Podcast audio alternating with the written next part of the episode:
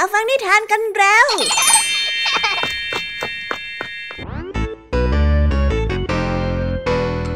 สวีดัสสวัสดีน้องๆชาวรายการคิสอาวทุกๆคนนะคะ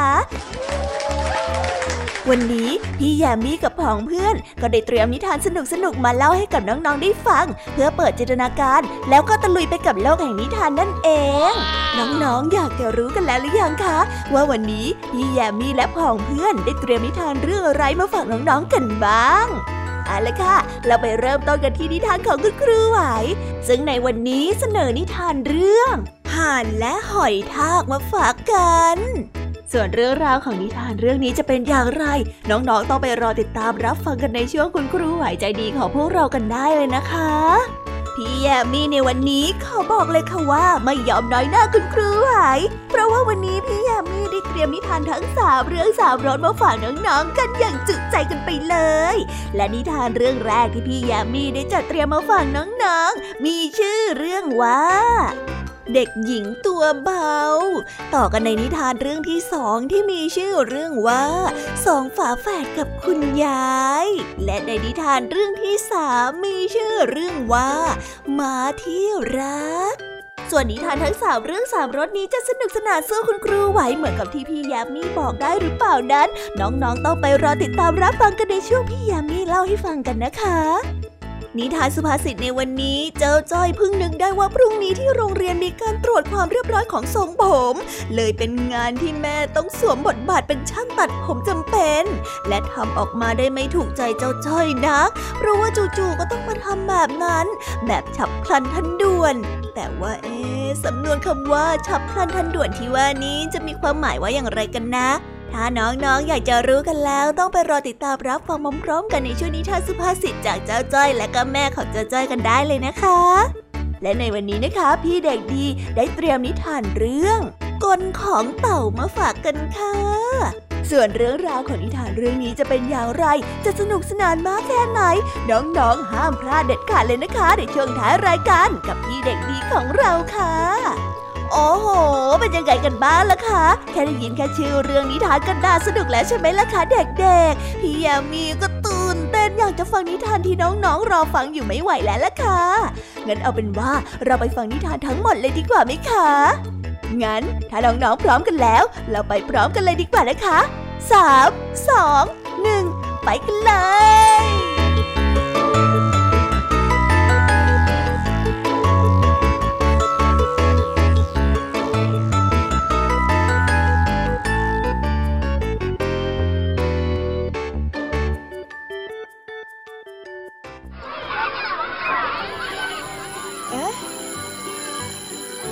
อดดังแล้ว อุ้ยต้องไปเข้าเรียนแล้วล่ะค่ะ ไม่รอช้า เราไปหาคุณครูไหวกันเถอะ ไปกันเลย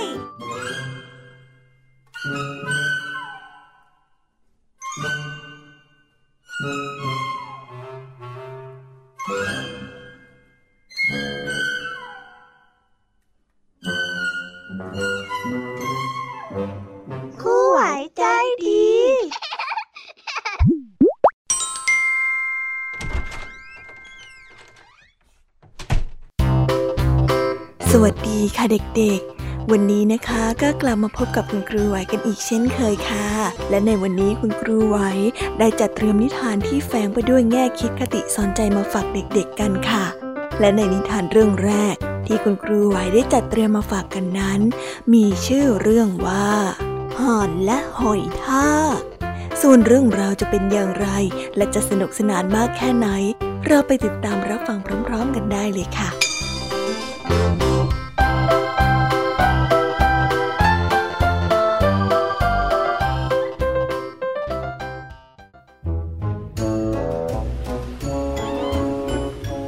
วันหนึ่งห่านป่าได้บังเอิญไปเหยียบเจ้าหอยทากที่กำลังคลืบคลานเข้ามาอย่างช้าๆเอ้ยเอ้ยเอ้ยนี่เจ้าห่านทำไมเจ้าถึงดูถูกข้าเช่นนี้ฮะถือดียังไงถึงได้กล้ามาเหยียบข้าเป็นที่เล่นสนุกแบบนี้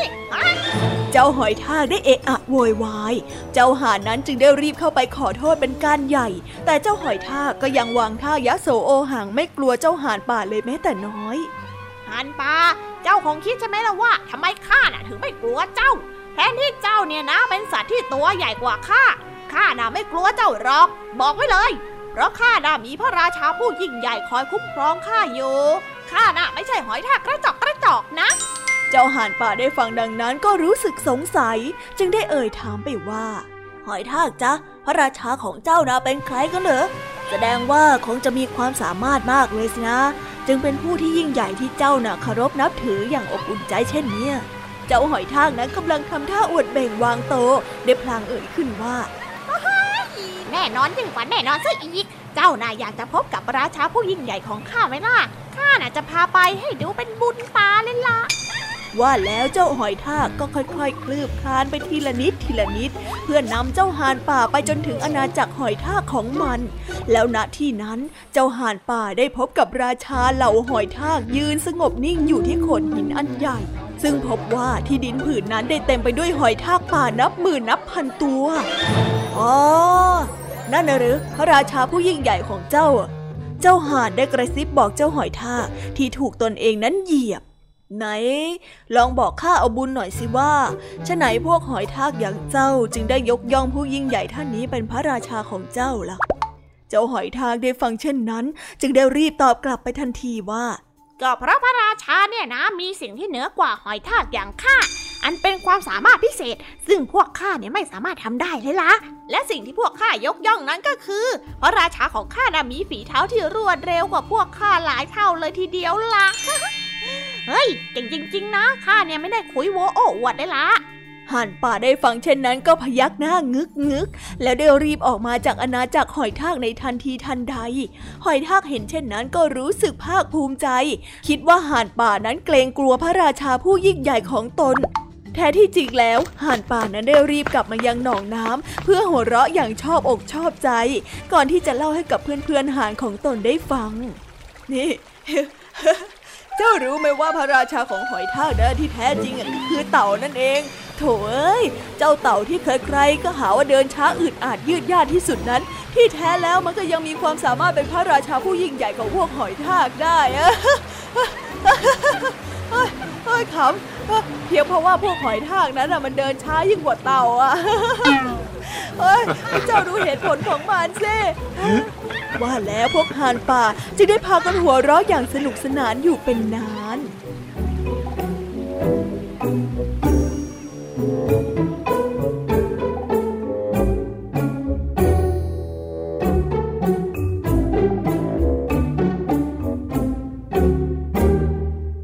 าเรื่องนี้จึงได้สอนให้เรารู้ว่า คนที่มีดีน้อยนั้นก็สามารถเป็นผู้ใหญ่ได้ในท่ามกลางคนที่มีน้อยยิ่งกว่าตน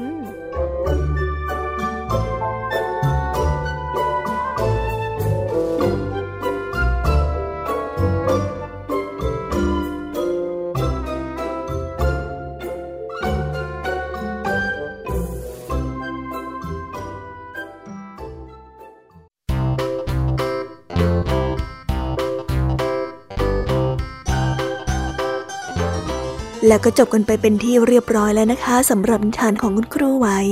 เป็นยังไงกันบ้างล่ะคะเด็กๆ วันนี้เนี่ยสนุกจุใจกันหรือเปล่าเอ่ยมีเด็กๆหลายคนเลยนะคะที่ยังไม่จุใจกัน งั้นเราไปต่อกันในนิทานช่วงต่อไปกันเลยดีกว่าไหมคะเอาละค่ะ งั้นเราไปต่อกันในนิทานช่วงต่อไปกับช่วงพี่ยามีเล่าให้ฟังกันเลยนะคะ แต่สำหรับตอนนี้เนี่ย เวลาของคุณครูไหวก็ได้หมดลงไปแล้ว งั้นครูไหวต้องขอตัวลากันไปก่อนแล้วนะคะ สวัสดีค่ะ บ๊ายบาย และพบกันใหม่นะคะเด็กๆ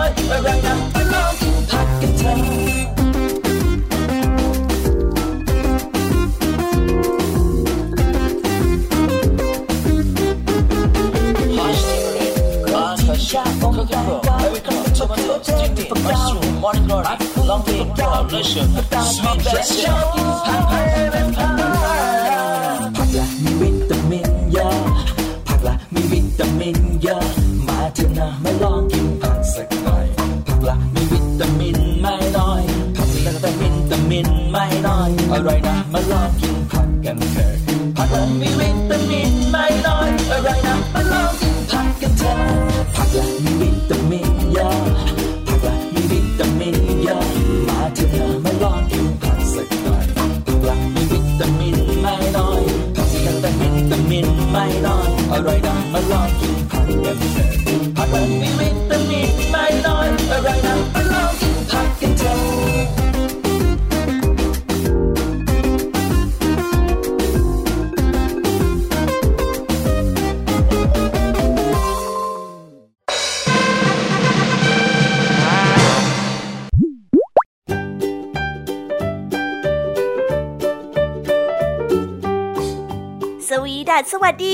น้องๆที่น่ารักทุกๆคนของพี่ยามีนะคะ ก็เปิดรายการมาพร้อมกับเสียงอันสดใสของพี่ยามีกันอีกแล้ว และวันนี้ค่ะนิทานเรื่องแรกที่พี่ยามีได้จัดเตรียมมาฝากน้องๆนนั้น มีชื่อเรื่องว่า เด็กหญิงตัวเบา ส่วนเรื่องราวจะเป็นอย่างไรจะสนุกสนานมากแค่ไหน เราไปติดตามรับฟังพร้อมๆกันได้เลยค่ะ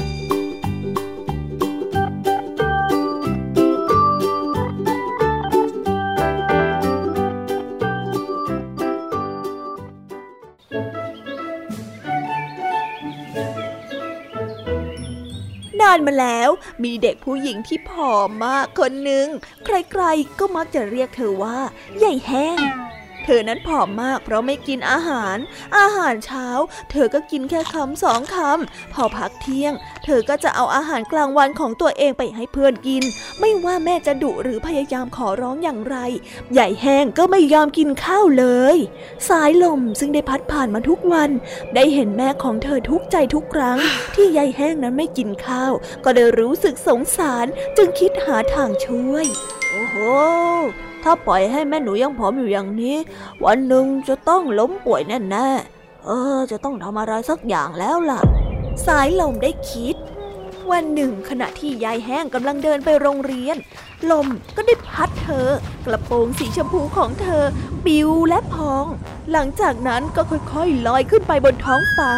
เธอตกใจจนกระเป๋านักเรียนของเธอนั้นหลุดออกมาจากมือ พอไม่มีน้ำหนักของหนังสือคอยถ่วง ใหญ่แห้งก็ได้ลอยสูงขึ้นอ้ายอ้ายช่วยหน่อยช่วยหน่อยนะใครก็ได้ช่วยหน่อยทีเธอได้ตะโกนขอความช่วยเหลือ แต่เธออยู่สูงจะไม่มีใครนั้นได้ยินเธอเลย เธอได้ลอยไปเรื่อยๆอย่างไร้จุดหมายอ้ายอ้ายแย่แล้ว ในที่สุดแล้วลมนั้นก็ได้อ่อนแรงลง ยายแห้งค่อยๆลอยลงมานั่งอยู่บนกิ่งแอปเปิลเธอพยายามจะกระโดดลง แต่ไม่ว่าจะกระโดดกี่ครั้ง ลมนั้นก็พัดเธอลอยกลับขึ้นไปทุกทีว้ายกลับมาอยู่บนนี้อีกแล้วอะสงสัยว่า เราจะตัวเบาเกินไปแล้วล่ะ จะทำยังไงดีนะ แล้วทันใดนั้นเธอก็ได้เห็นผลแอปเปิลที่กำลังสุกน่ากิน เออ ถ้าเรากินอะไรเข้าไปบ้าง คงทำให้ตัวหนักขึ้น แล้วก็คงจะลงไปข้างล่างได้ คิดได้ดังนั้น ยายแห้งจึงได้เด็ดผลแอปเปิลมากินหนึ่งลูก เป็นครั้งแรกที่เธอนั้นได้รู้สึกถึงความอร่อย พอกินเสร็จแล้วก็ลองกระโดดลงไปอีกครั้ง เธอนั้นกระโดดลงไปจนเกือบจะถึงพื้นแล้ว แต่ก็ลอยกลับขึ้นมาอีกโอ้ยส งสัยจะกินน้อยเกินไปอะอืม ลองกินอีกสักลูกดีกว่า อืมอืมว่าแล้วเธอก็กินแอปเปิลอีกหนึ่งลูก แล้วในที่สุด เธอก็กลับลงมาสู่พื้นดินได้สำเร็จ หลังจากเหตุการณ์นั้นยายแห้งก็เปลี่ยนไปเป็นคนละคน ไม่ต้องให้แม่บังคับให้กินอะไรอีกเลย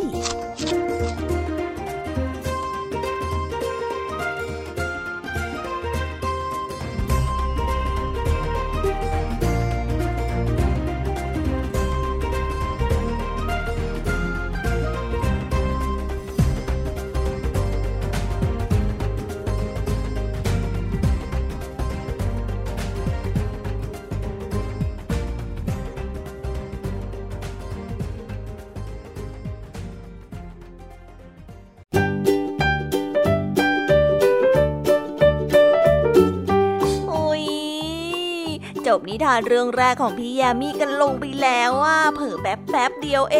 ง แต่พี่ยามีรู้นะคะว่าน้องๆออย่างไม่จุใจกันอย่างแน่นอน พี่ยามีก็เลยเตรียมนิทานแนวเรื่องที่สองมาฝากเด็กๆกันค่ะ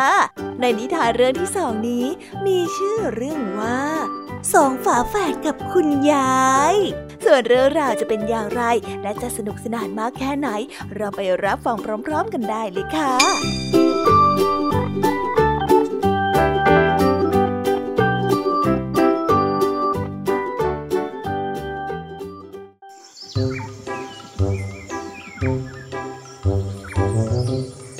และจอนเป็นพี่น้องฝาแฝดทั้งสองอาศัยอยู่กับคุณยายมาตั้งแต่เล็กๆ คุณยายรักหลานทั้งสองคนนี้มาก ท่านพยายามสอนให้พวกเขาเป็นเด็กที่ดีและมีความรับผิดชอบ ขยันหมั่นเพียร และมีจิตใจที่งดงามมาโดยตลอดแต่จิมและจอนมักจะห่วงเล่น ไม่ค่อยช่วยเหลือคุณยายทำงาน คุณยายจึงต้องทำงานหนักอยู่เพียงแค่คนเดียว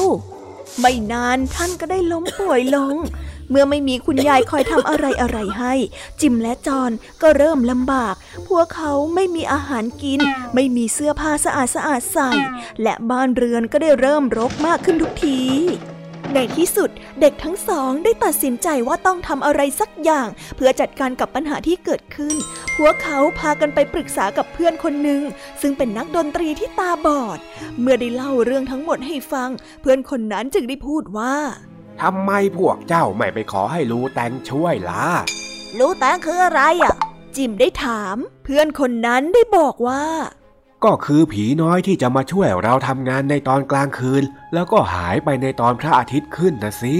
แล้วเราจะไปหาเขาได้ที่ไหนอะ จอนได้ถาม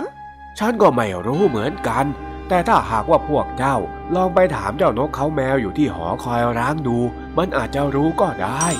ดังนั้นในตอนค่ำสองพี่น้องฝาแฝดจึงได้ออกจากบ้านไป เพื่อไปที่หอคอยร้าง บรรยากาศรอบๆตัวน่ากลัวมาก มืดและเงียบสงบ เมื่อไปถึง พวกเขาก็พบกับนกเขาแมวตัวหนึ่ง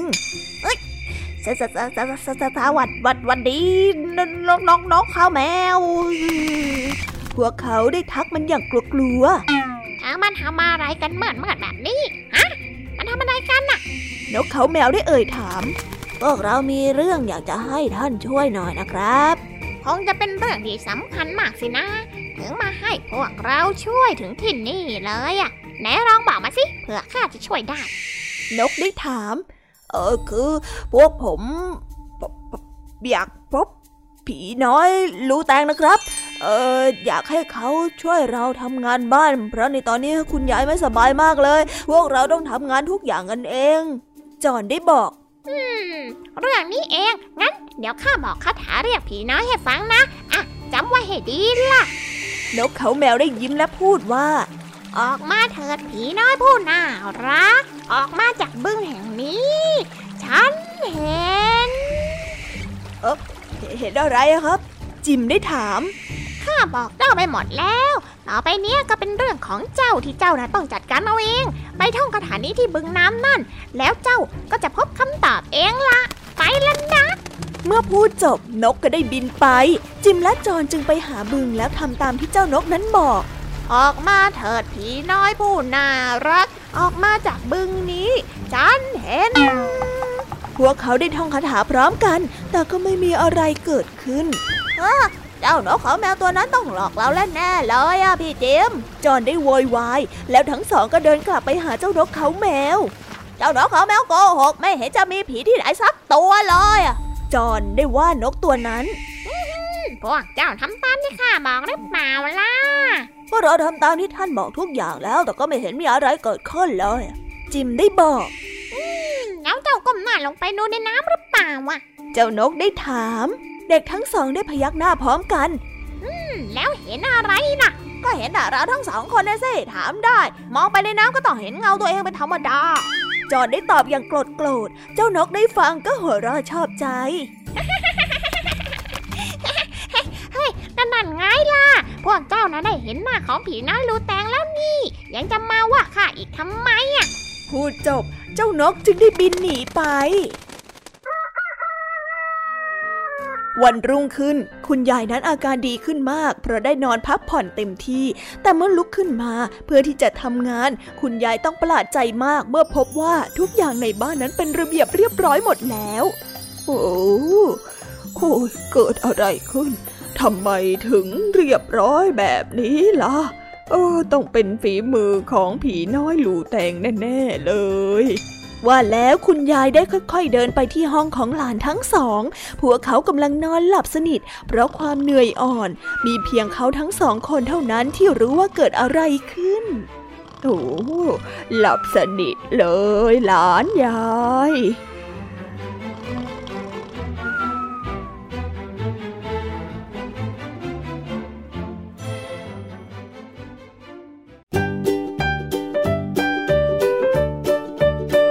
และแล้วก็จบกันไปแล้วนะสำหรับนิทานในเรื่องที่สองของพี่ยามี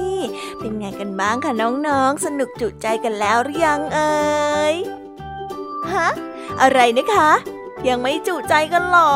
ไม่เป็นไรค่ะน้องๆ พี่ยามีเนี่ย ได้เตรียมนิทานในเรื่องที่สามมารอน้องๆอยู่แล้วงั้นเราไปติดตามรับฟังกันในนิทานเรื่องที่สามกันต่อเลยดีไหมคะ ในนิทานเรื่องที่สามที่พี่ยามีได้จัดเตรียมมาฝากเด็กๆกันนั้น มีชื่อเรื่องว่าหมาที่รัก ส่วนเรื่องราวจะเป็นอย่างไรจะสนุกสนานมากแค่ไหน เราไปรับฟังกันในนิทานเรื่องนี้พร้อม ๆ กันเลยค่ะ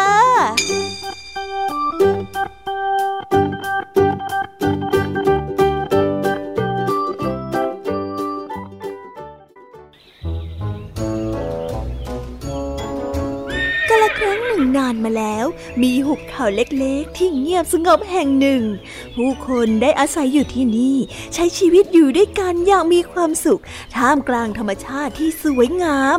ลีน่าและครอบครัว อาศัยอยู่ในบ้านหลังเล็กน่ารัก พ่อของเธอเป็นเจ้าของฟาร์มเลี้ยงม้า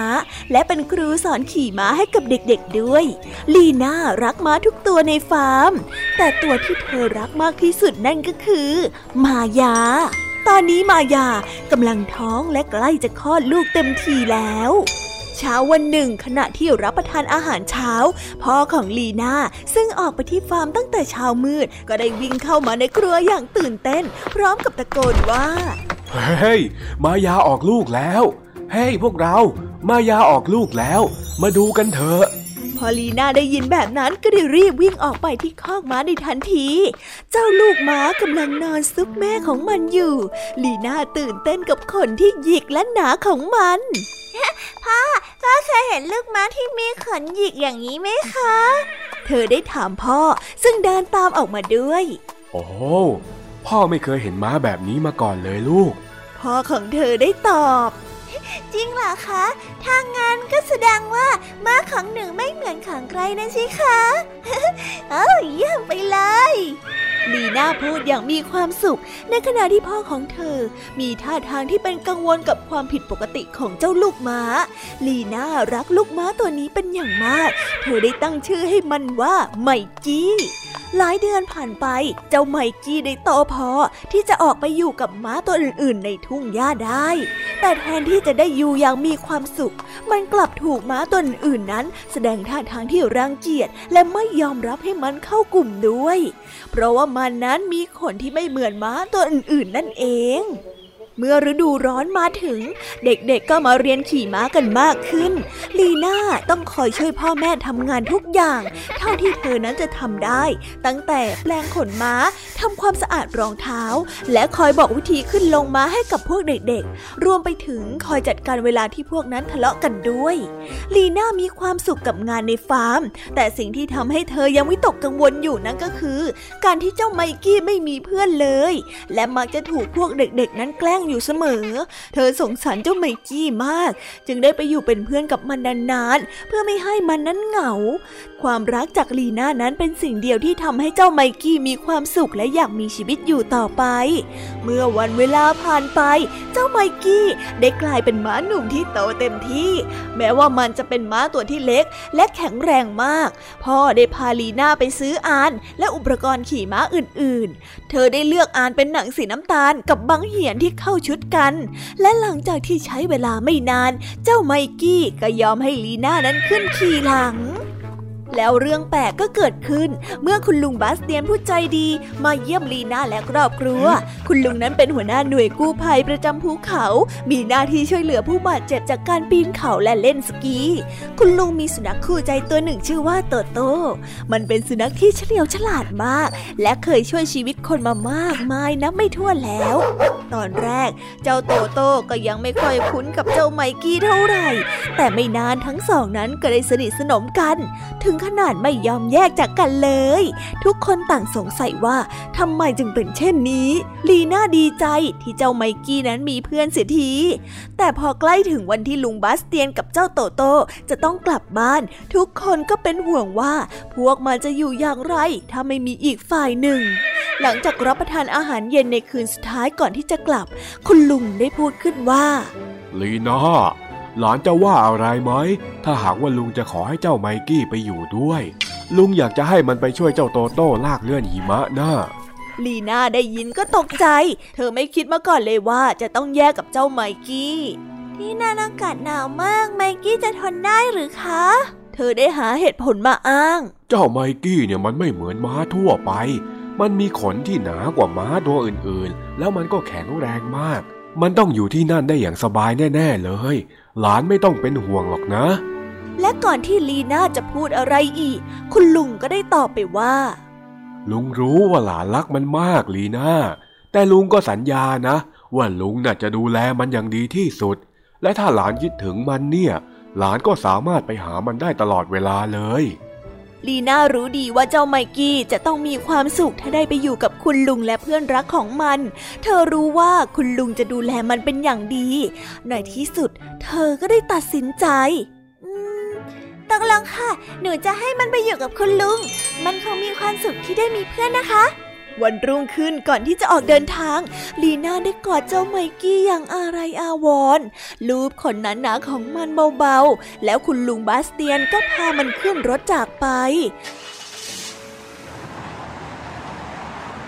เมื่อถึงฤดูหนาว ลุงบาสเตียนก็ให้เจ้าไมกี้ออกไปทำงาน โดยให้มันกับเจ้าโตโต้ช่วยกันลากเลื่อนออกไปช่วยผู้บาดเจ็บบนภูเขาที่ปกคลุมไปด้วยหิมะ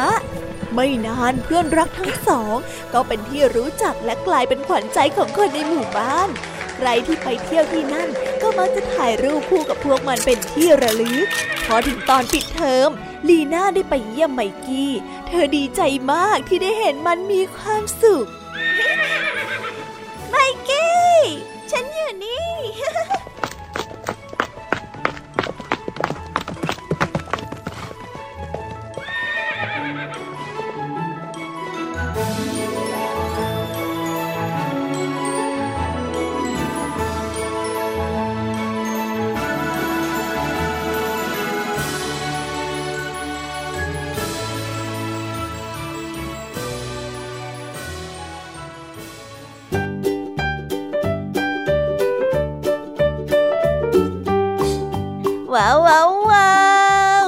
ไปเป็นที่เรียบร้อยแล้วนะคะสำหรับนิทานทั้งสามเรื่องสามรสของพี่ยามีเป็นไงกันบ้างคะเด็กๆ ได้ข้อคิดหรือ ว่าคติสอนใจอะไรกันไปบ้าง อย่าลืมนำไปเล่าให้กับเพื่อนๆที่โรงเรียนได้รับฟังกันด้วยนะคะ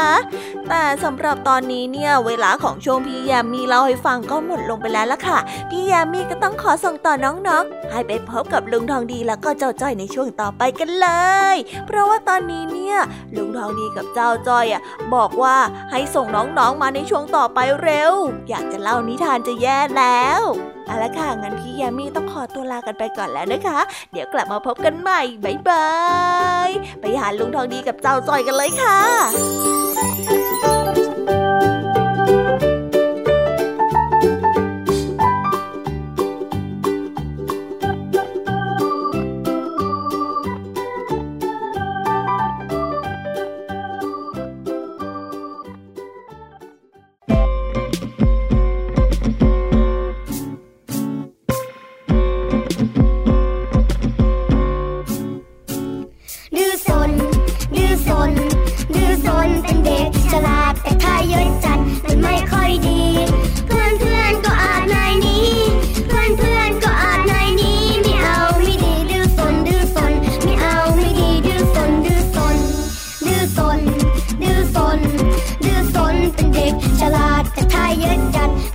thôi đi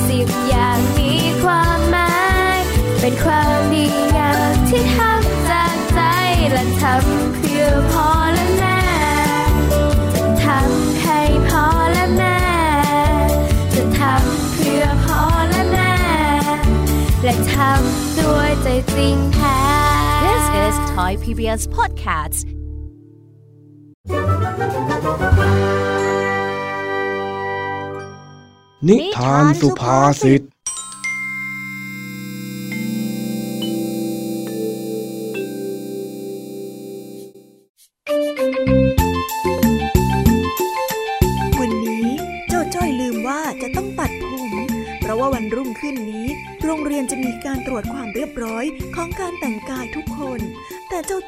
ก็มานึกเอาซะได้เกือบค่ำแล้วด้วยความที่กังวลว่าร้านนั้นน่าจะปิด เจ้าจ้อยจึงต้องขอให้แม่ตัดผมให้ แม่แม่แม่ปัตตาเลียนผมอยู่ตรงไหนอะเฮ้แม่ไม่รู้สิจ๊ะ แม่เอามาตัดตอนไหนแม่ยังจำไม่ได้เลยโอ้แม่ช่วยนึกหน่อยสิจ้อยไปหาดูที่หลังตู้เสื้อผ้าแล้วก็ไม่เห็นจะมีเลยดูใต้เตียงก็ไม่มี แม่ช่วยนึกนึกให้จ้อยหน่อยนะนะนะนะนะนะอะว่าแต่เองจะเอาปัตเตอร์เลียนตัดผมไปทำอะไรฮะเจ้าจ้อย ก็จะเอาให้แม่มาตัดผมจ้อยยังไงเล็ดจ๊ะอ้าวแล้วทำไมเพิ่งมาบอกตอนนี้ล่ะฮะ ถ้าบอกเร็วกว่านี้เนี่ยจะพาไปตัดที่ร้านตัดผมนะ แล้วปัตตาเลี่ยนตัดผมของเรามันก็เก่ามากแล้วน่ะจอย ยังใช้ได้อยู่หรือเปล่าก็ยังไม่รู้ แถมเก็บไว้ตรงไหนก็ยังไม่รู้อีกเนี่ยฮ่าแม่อย่าบ่นจอยสิก็จอยลืมนี่นาจอยไม่ได้ตั้งใจจะลืมสักหน่อยนึงอะแค่อยู่ดีๆ ก็นึกขึ้นมาได้ว่าอ๋อลืมนี่นาน่ะดูสิจอยไม่ผิดนะแม่แล้วก็ต้องมาเป็นเรื่องให้ต้องแก้ฉับพลันทันด่วนอีกแล้วเนี่ย เป็นแบบนี้แล้วเองจะได้ตัดผมไหม อะไรพันๆนะจ๊ะแม่ แม่จะซื้อปัตเตอร์เลียนตัดผมอันใหม่มาตัดผมจ้อยเหรอ ไม่ใช่ แม่พูดว่าฉับพลันทันด่วน มันหมายถึงอะไรที่เกิดขึ้นอย่างรวดเร็ว ไม่ทันได้ตั้งตัวต่างหากแล้วเจ้าจ้อยอ๋อฮะ เป็นคำสุภาษิตนี่เองอะก็ไม่ถึงกับสุภาษิตหรอกคำแบบนี้เนี่ยเขาเรียกว่าสำนวน อ๋อฮะอย่างนี้นี่เอง ว่าแต่แม่หาปัตเตอร์เลียนเจอหรือยังอะจอยอยากตัดผมมาเออเออนี่นี่นี่นี่นี่นี่ไงอื้อหือดูสิเนี่ย ฝุ่นเกาะเต็มไปหมดเลยอืม แล้วอย่างนี้ จะตัดผมเองได้ไหมเนี่ยเจ้าจ้อยเออลองดูก่อนสิแม่โธ่ยังไม่ได้ลองเลยอะอะอะ ลองเสียบปลั๊กดูซิว่าเครื่องมันยังเปิดได้อยู่ไหม หลังจากที่ได้ทดลองเปิดเครื่องตัดผม ก็ต้องพบกับความผิดหวัง เพราะปัตเตอร์เลียนตัดผมตัวนี้ไม่ได้ใช้มาหลายปีแล้ว พอมีอายุการใช้งานที่มาก ก็เลยเสื่อมสภาพไปตามกาลเวลา แม่เจ้าจ้อยจึงได้เสนอว่าจะใช้กรรไกรตัดผมให้เจ้าจ้อยเปิดไม่ติดแล้วว่ะดูดิเนี่ยแม่ มันเปิดไม่ติดอะก็แง่สิจ้อย เนี่ยแม่ไม่ได้ใช้มาตั้งสี่ห้าปีแล้วมั้ง ถ้าเปิดติดแล้วสิประหลาด เออเอางี้ไหม เดี๋ยวแม่เอากันไกลมาตัดให้แล้วกันนะ ใช้กันไกลจะตัดผมได้หรอจ๊ะ อืม แม่ว่าก็น่าจะได้เหมือนกันแหละมามามามานั่งตรงนี้มาเดี๋ยวแม่ตัดให้ เอ้ย ได้เลยจ้าแม่ เอาตัดหล่อๆนะ แบบหล่อๆเลย จากนั้นแม่ก็ได้ตัดผมให้จ้อยด้วยความยากลำบาก เพราะกันไกรก็ไม่คม แถมยังเป็นเวลากลางคืน แสงน้อย แถมยังมองไม่เห็นอีกต่างหาก ทำให้การตัดผมของจ้อยในครั้งนี้ ดูทุลักทุเลนัก อะ เรียบร้อยแล้ว โหย กว่าจะเสร็จได้ แม่มองซะจนปวดตาไปหมดแล้วเนี่ยจริงอะแม่เย้ยุดยอดไปเลย แม่ของจอยเนี่ยเก่งที่สุดเลยมา เออ ก็แน่ละสิ แม่เนี่ยเคยไปเรียนตัดผม แล้วก็ทำงานที่ร้านตัดผมมาก่อนเลยนะ จะไม่เก่งได้ยังไงล่ะฮะจอยชมนิดเดียวเนี่ยลอยเลยนะแม่นะไปไปไปอาบน้ำนอนได้แล้ว นี่ก็ดึกมากแล้วนะเนี่ยพรุ่งนี้เนี่ยเดี๋ยวจะตื่นสายแล้วก็ไปโรงเรียนไม่ทันเอาซะ ก็ได้จ้ะงั้นจอยไปแปลงฟันกันนะจ๊ะดีมาก ไปจัดการตัวเองซะให้เรียบร้อยแล้วก็แยกย้ายกันเข้านอน วันรุ่งขึ้น เจ้าจ้อยโวยวายแต่เช้า แม่จึงได้เดินไปดู ก็เห็นว่าเจ้าจ้อยนั้นยืนอยู่ที่หน้ากระจก แล้วพบว่าผมของตนนั้นแหว่งไปหมด เนื่องจากใช้อุปกรณ์ที่ไม่เหมาะสม แล้วตัดผมในตอนกลางคืน ก็เลยทำให้แม่นั้นมองไม่ค่อยเห็น จึงตัดผิดตัดถูกทำให้เจ้าจ้อยไม่พอใจเป็นอย่างมาก แม่ อะไรเนี่ยทำไมหัวจอยมันเหมือนสับปะรดอย่างนี้เรา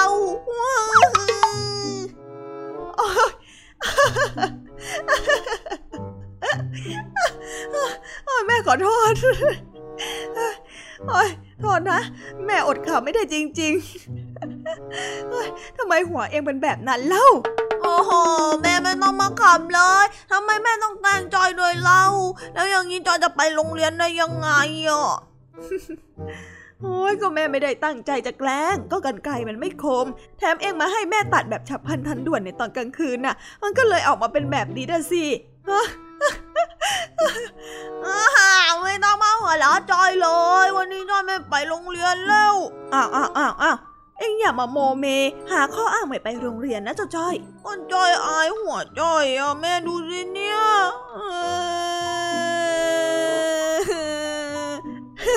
เ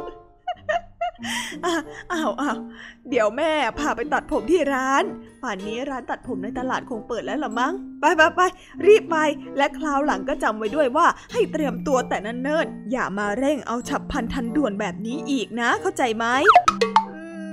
เข้าใจแล้วจ้ะเออแต่จอยอายอะเออเอานะเดี๋ยวก็ไม่ต้องอายแล้ว ไปไปไปไปร้านตัดผมกัน แล้วหลังจอยไม่ให้แม่ตัดแล้ว อืมก็แล้วแต่เองเลย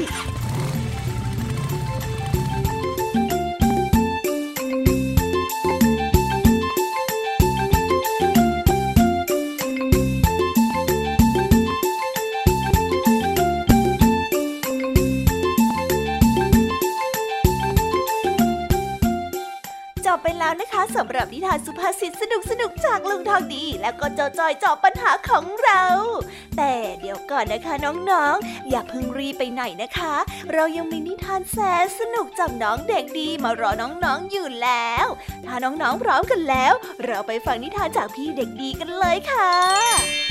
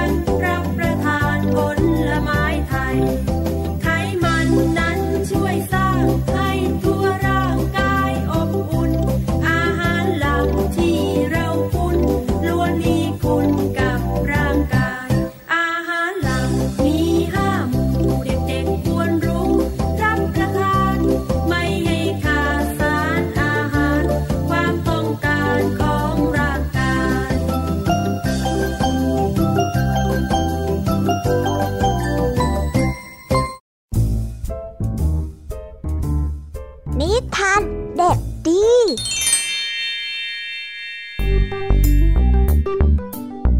สวัสดีครับน้องๆ วันนี้ก็กลับมาพบกับพี่เด็กดีกันอีกแล้ว และแน่นอนว่ามาพบกับพี่เด็กดีแบบนี้ ก็ต้องกลับมาพบกับนิทานที่แสนสนุกกันในช่วงท้ารายการ และวันนี้นะครับ พี่เด็กดีก็ได้เตรียมนิทานเรื่องกลของเต่ามาฝากกัน ส่วนเรื่องราวจะเป็นอย่างไร ถ้าน้องๆอยากจะรู้กันแล้ว งั้นเราไปติดตามรับฟังกันได้เลยครับ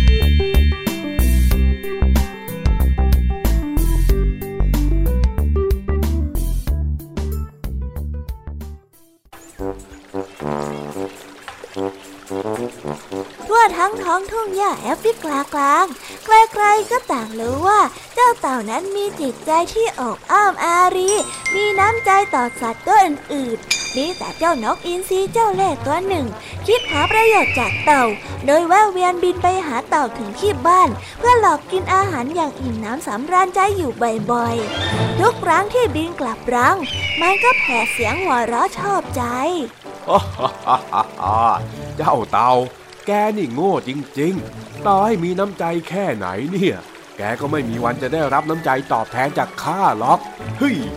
กบตัวหนึ่งได้ยินเข้า มันจึงได้มาบอกให้กับเจ้าเต่าได้รู้ ในครั้งต่อมา เจ้าเต่าได้ตระเตรียมอาหารใส่ผลน้ำเต้าใหญ่ให้กับนกอินทรีได้นำกลับรังไปด้วย ในขณะที่นกอินทรีมัวแต่กิน เจ้าเต่าได้แอบมุดเข้าไปในผลน้ำเต้า จ้านกอินทรีกินเสร็จก็ไม่สนใจอะไรอีกเลย มันได้ตะปบและยกผลน้ำเต้าขึ้นเหินฟ้าไป เมื่อเจ้านกอินทรีมาถึงรัง เจ้าเต่าก็ได้คลานออกมาทักทาย และหวังว่าเจ้านกอินทรีนั้นจะเลี้ยงอาหารต้อนรับสักมือแต่ที่ไหนได้ เจ้านกอินทรีนั้นกลับจิกเจ้าเต่าเพื่อจะกินเป็นอาหาร โชคดีที่เจ้าเต่านั้นหดหัวเข้าไปในกระดองทัน นกอินทรีจึงได้จับเจ้าเต่า บินขึ้นไปบนฟ้าคิดจะปล่อยลงมาให้กระแทกพื้น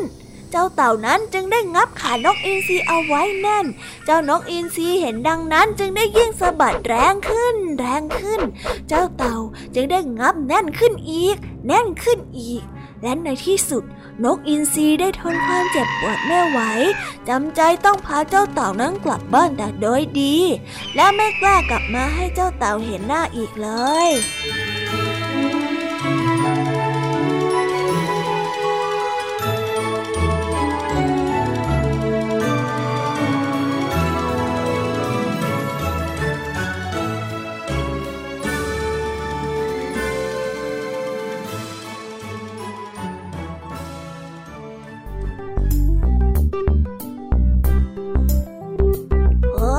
แล้วก็จบกันไปเป็นที่เรียบร้อยแล้วนะครับสำหรับนิทานของพี่เด็กดีในวันนี้